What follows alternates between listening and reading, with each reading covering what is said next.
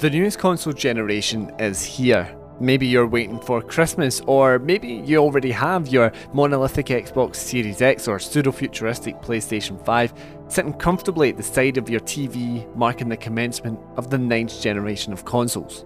It is truly the talking point of the year as gamers dissect the possibilities of next gen tech from internal SSD storage to the much touted haptic feedback of the DualSense controller. Yet before you go trading in, selling, or stuffing your old consoles away, I wanted to look back over the last seven years to pick apart the good, the bad, and the ugly of the Xbox One and PS4 era. And I couldn't do that alone, so with me I brought a host of young games journalists and enthusiasts. Hi, my name is Durrani Williams. You can call me Mischief. My name's Sanjeev Man. My name is Ash. Hiya, my name is Darian. And together, we're going to discuss the best games, biggest mishaps, and what represents the 8th generation of consoles. I'm Aaron Bain, and this is Talking Games with Bain.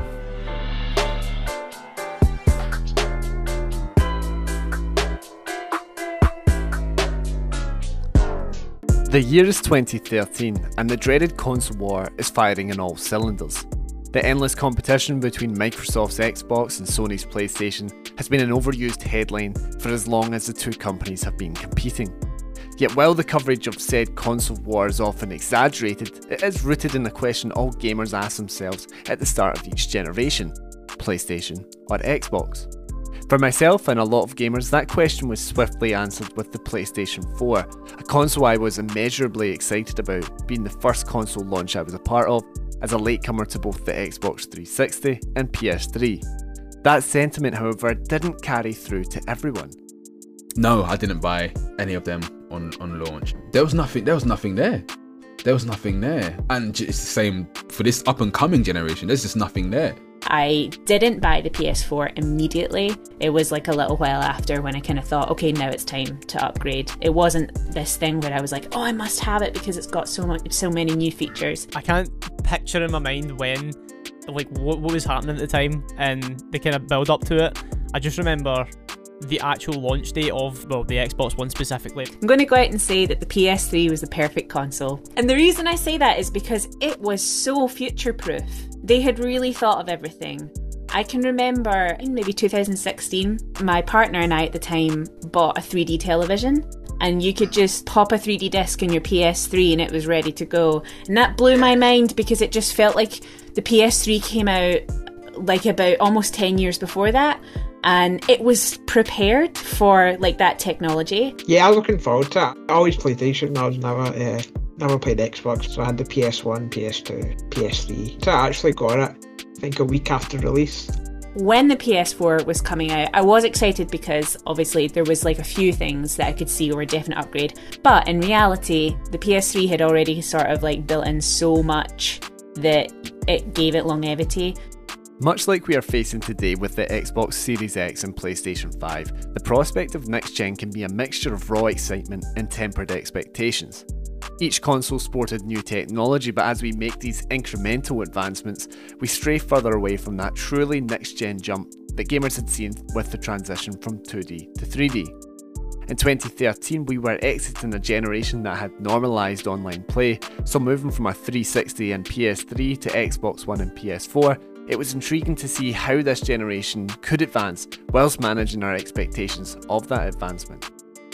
It was all about graphical fidelity. It was all about image from from the AAA games in terms of how good games can look. I had the expectation that it was just going to keep progressing, and it did. Yeah, when you're that age, you're just like, oh, the graphics.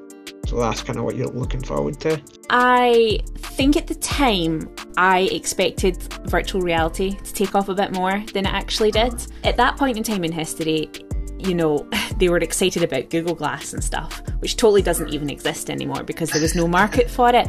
But I think there was like a few sort of um, things like that, and certainly VR that I really felt like, okay, this is the next step. Other than the obvious things, though, like you know, graphics and gameplay evolving and you know that kind of thing, it was just uh, I was looking for a good UI and, and better social features. Scrolling down the activity feed and stuff, like I sometimes do that just to see what games people are playing, uh, what trophies they get. Like I'm curious that way. I kind of wanted something that felt more like it was more tech technical, and I feel like we got that with the PS4 and the Xbox One.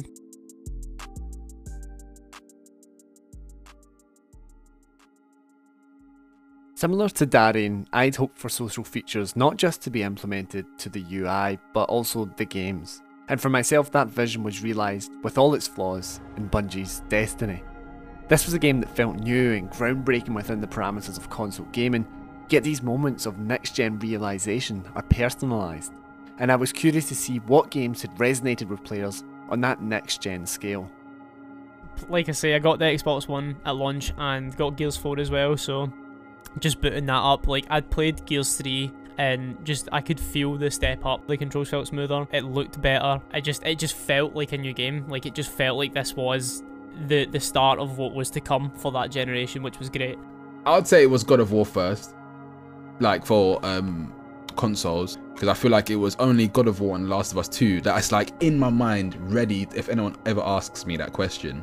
They're trying to like go for photorealism, if that makes sense is literally juicing. It's like getting the, every last drop out of the console. But that was like, that was like I say, it was the start. So Final Fantasy 15 specifically was the game that I felt like, whoa, like this is like as far as we can go at the moment. The graphics, the gameplay, the interactions between the characters, the world, like it was just, it was all massive. It was all just, it just felt like something I'd never played before. Final Fantasy 15 and like Dark Souls 3 is another example. Were just the games that really brought everything that was possible with the tech and the hardware to like you know life with those with those consoles so.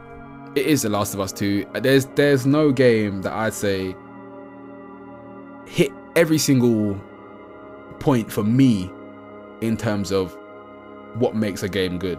Yeah, red dead redemption 2 it's just an unbelievable kind of work of art because it's, it's like it feels like more than a game going across a landscape that looks like just everything like it's meant to be there. So like you go past as a side quest to somebody building the house. Ten hours later you're doing another side quest. You see them building the house. You see them arguing then there's like another side mission. It just I've never seen that in a game before. Like at the end of it you're just like you're just frozen, you just don't even know what to do. All you want to do is just play it again. However, sometimes the old ways are the best, and when I asked Ash which games embodied that next gen experience for her, it was a remaster from a previous generation that caught her eye. It's a really difficult one to answer. Um, I don't know if I ever like had a moment where I really felt like we're living in the future, but for this one, I thought about it a lot, and I'm gonna go with Grand Theft Auto 5.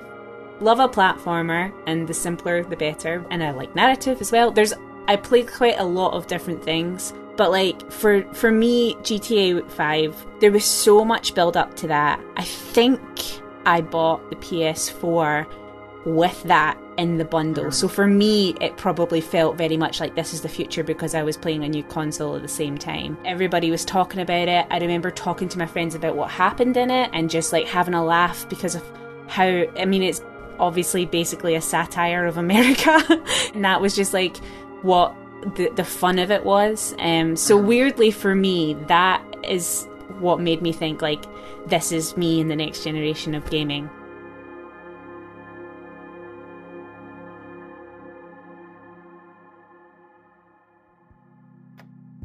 So, we've talked about what we expected from the games, the games that stayed with us the most, but a very integral question that was touched on earlier is that choice between Xbox and PlayStation. Brand loyalty is a very universal experience where whatever platform you choose, a form of protectiveness comes included. But this console war mentality has many influences, so when we coursed our way through the 8th generation, that question of Xbox or PlayStation became all the more personal to the gamer. It's funny, I'm gonna tell you a little story now. We had like some steps where me and the boys in, in secondary school or high school used to um, used to chill out and I remember I was like the biggest Xbox fan. I was the biggest Xbox fan. These times I was playing Halo and Gears like religiously. Like these were my games and um, anyone that tried to say anything I was just like what? What do you mean what? Xbox is the best man. Gears of War what? And uh, I remember like me and the boys would we were tearing each other apart. Like we were getting like super personal about console wars and as if like our dads owned PlayStation and Xbox. Like that's how that's how it felt. Like that's how serious it was getting. So I've been like a lifelong PlayStation player. I had an Xbox Xbox. Oh god, I don't even know what model it was, but about 10 years ago I had an Xbox. That was the only deviation in the timeline that ever went to Xbox and then almost immediately just went back to PlayStation. I traded, I actually traded my little cousin. He had an Xbox 360, I had a PS3, and we swapped because I was like, I kind of want the Xbox 360. Uh, for the likes of Halo and Gears of War and stuff, just because those console exclusives drew me in more than, you know, like um, Little Big Planet and stuff like that. Played the 360 for like the, I don't know, like seven, eight years that I did have it, and then uh, immediately got an Xbox One when it came out. And I actually did the same thing again when I was kind of like, uh, well, you know, the exclusives aren't hooking me quite as much. Like, I loved Gears 4, so I kind of got a PS4 instead. Like, I later bought one and was like, this is this is where I feel comfortable at. That these are the kind of games that I want to play. You go where your people are, right? You go where your friends are. That's that. That was, I think, that was one of the main things that sort of swayed me more to PlayStation. Fighting my friends about, oh my god, Xbox is the best in year seven, to then go into year 11. You know, I'm finishing high school now. I've got way different friends, and those friends are playing on PlayStation. So, of course, I'm trying to fit in with my friends. Of course, I'm going to be on the system that my pals are on. Yeah, like ev- everyone went from the 360 to the PS4, and I went straight to the Xbox One, and again felt like, oh damn, I'm missing out. So made the swap um, again, which I've stuck with. I've stuck with. So I went to the systems that had what I wanted, and that was it really. In high school, I wasn't earning any money, but now I can actually control what I intake. I'm a big enough gamer to say that owning all all of the systems is not a it's not a, I don't see it as like a waste. Personally, I think it's just because whatever like uh, loyalty you've had to a brand, you don't want people saying, "Oh, you've got that console, that's crap. Like this is way better." I used to be like that as well. I used to think that when I had a 360, that if you had a PS3, you were like, like it was, "Oh, you got a PS3, unlucky, mate." See now, looking at it, see because I don't know if this is like something you can apply to everyone, but because I've got a PS4, an Xbox One, and a Switch, it's like I look at I don't see consoles anymore. I like I think it's pretty silly. You should look at the consoles as a whole and be like, okay, this one, uh, get the EA pass and all that, which is pretty good if you're open to like all their their games. Uh, but then you look at the PS5 and it's like, okay, but there's all the exclusive games that you want to play. Like, why why slag one? Brand loyalty is obviously an incredibly powerful influencer, yet progressively, a different platform has seen many gamers unplugging their consoles for a more personalized experience. This generation, like, I feel like you wanted me to um, talk about like the more popular PlayStation and Sony titles and what happened with those, but um, for me, the generation is actually about transition.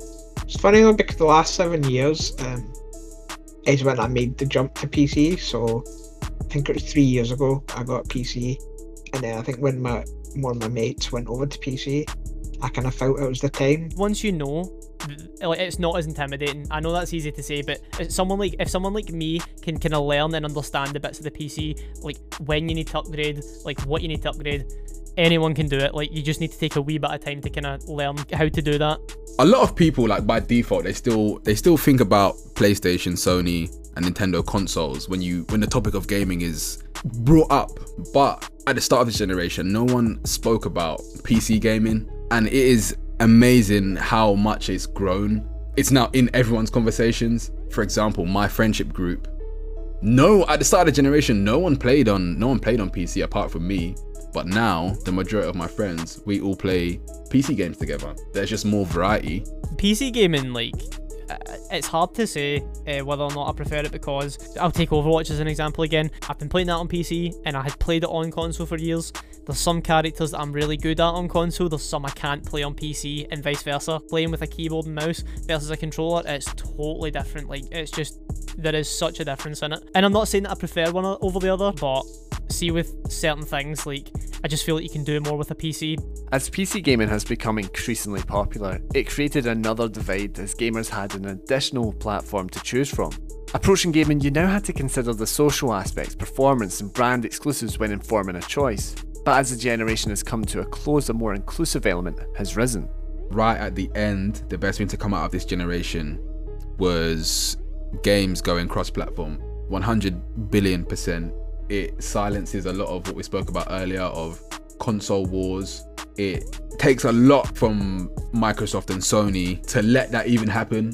You know how you can play some Microsoft games on the PC now? That's kind of bridged a gap. So rather than it's like Xbox versus PC, it's like, oh, we can both play these games and enjoy them. Like we can talk about them. People need to understand that it's all business at the end of the day. It's not wise for them to make things that are cross platform because it stops systems being sold. It's not wise for them. So I think that's one of the the best things to to happen with this generation. And I never thought me and my friends back in the day this is what we spoke about. We was like, imagine if one day like PlayStation and Xbox could could uh, could play games together. And then look, now we can. You go into a lobby and you see PC, Xbox, PlayStation, all just together hanging out like we've all been friends forever. Getting to this point of crossplay and a more inclusive environment for all gamers didn't come easily. There have been many other elements that have been a thorn on the side of gamers and ostracised player bases, so I wanted to know what grinded the gears of these gamers. I mean, where'd that begin? I feel like it went through its negatives with like developers going for like easy cash grabs with things like battle royales. Pre-planned DLC is one of the worst things to come out of this generation. Developers becoming really, really samey, literally just being sheep and, and saying, oh my god, this company made this much money? Like PUBG following H1Z1 for example, and then Fortnite literally ditching their original idea and turning their game into a battle royale. Loot boxes. Not a fan. In general, I don't like to own a lot of useless crap, and I just feel that loot boxes only peddle stuff that you don't need or really have any use for. Probably a mixture of kind of live service because I know FIFA started it with the whole loot box and stuff for players. So like Ultimate Team for things like like Division where literally folk were just paying and they could just become untouchable. But online in the dark zone, I think that got kind of irritating because people literally paying to be the best in the game. A lot of DLCs now feel like, oh, that could have just been like a part of the game at launch, whereas you're just the company's just saving it to then put it out and kind of get more money. And then after Fortnite's like huge success, a trillion companies then tacking it on. But I think now as it's kind of moved away from, it's more about like skins and stuff. I don't think it's bothering me as much because if you're into it, you're into it. If you're not, you can just like you don't need to bother. So a lot of things like skins, I don't think is much of a big issue. But it had to go through that teething stage, but it did come out on the better side of things. If not, we wouldn't have Warzone, which is like when it comes to the pinnacle of a genre, Warzone is one of the best battle royales there is. But going through all the crap was worth it to get a refined version. It's an industry that does take a lot of your money in the first place as well. So I just feel like this is just a cash grab and it's just not of any value to anyone. But some people out there might love their loot boxes. Who knows? It has been a long seven years filled with a lot of ups, downs, setbacks, and progressions that truly prepared us for another gaming filled generation.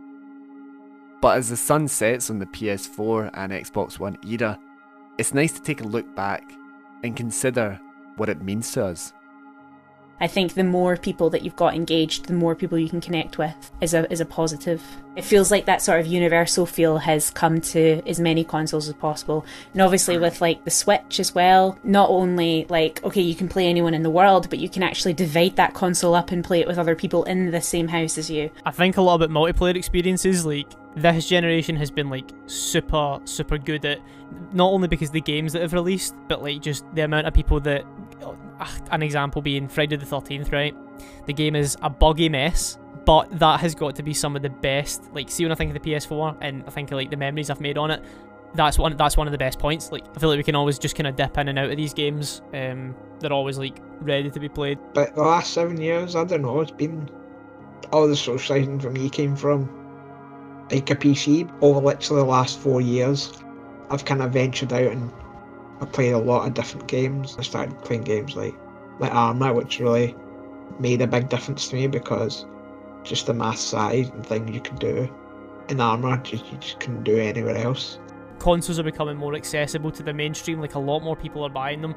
People that wouldn't even consider buying a console are buying a console. Like it's just it's opened up like massively. So I'm playing with people like you know my girlfriend's got a console, so we play games together and stuff, and that's really cool. Like I, I think that's like a nice thing You're not necessarily returning to the game because you expect the game to be different. You're returning to the game because you are playing with a new set of people, or even the same set of people, but it could be a different like adventure that time. Other people are now part of the game. The joy and fun of it is like having a laugh about what happens this time when you all um, play together. For me, I think that's the focus. I think other users generating that experience for you rather than just relying on the game to do that for you itself. I'll say it, and i have said it a million times that gaming is the biggest entertainment industry in the world. It is the biggest entertainment industry in the world. It passed films long time ago. There's so many jobs here. There's so there's so much entertainment value. Like the biggest YouTubers are the majority of them are gamers. Why is that? that one of the biggest entertainment platforms is Twitch. Why is that? Because gaming's lit, man. Gaming's fun. It's cool to be a gamer now. Look how many people are are gaming now. Why am I seeing musicians talking about, oh yeah, I'm gonna do a Twitch stream? Why am I seeing politicians coming on and doing Twitch streams? Something's happening and there's a shift happening because gaming's cool now, man. It's not the same as it used to be. Anyways, sorry that that got me fired up. Regardless of where you stand as the transition from one generation to the next begins, it's important to take a step back and breathe in, appreciating everything that gaming has done, everything that gaming has become over the last generation. Project that to a brighter future as gaming brings us together, forms new relationships, creates unforgettable experiences, and becomes a part of our lives in a hugely irreplaceable way. So, whatever you played on, whether that be Switch, PlayStation, Xbox, or PC, and whatever you're going to play on, I want to say thank you to all the gamers for being there for that experience, and thank you to these platforms for creating a space in which we feel free to explore distant worlds, assume the lives of unique avatars, and live our lives in ways we could have never imagined. Thank you, and remember to keep playing. This has been Talking Games with Bain, and I'll see you in the next gen.